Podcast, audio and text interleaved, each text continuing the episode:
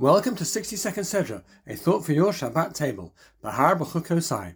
The Sedra B'chukosai spells out the blessings and curses that will occur to the Jewish people depending on their behavior.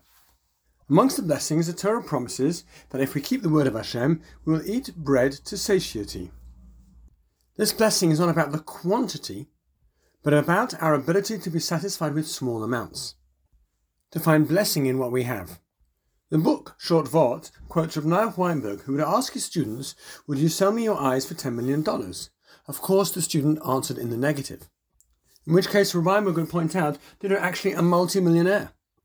I came across a beautiful quote Happiness is not about having what you want, but wanting what you have. That indeed is the guarantee to happiness lifelong. Shabbat Shalom.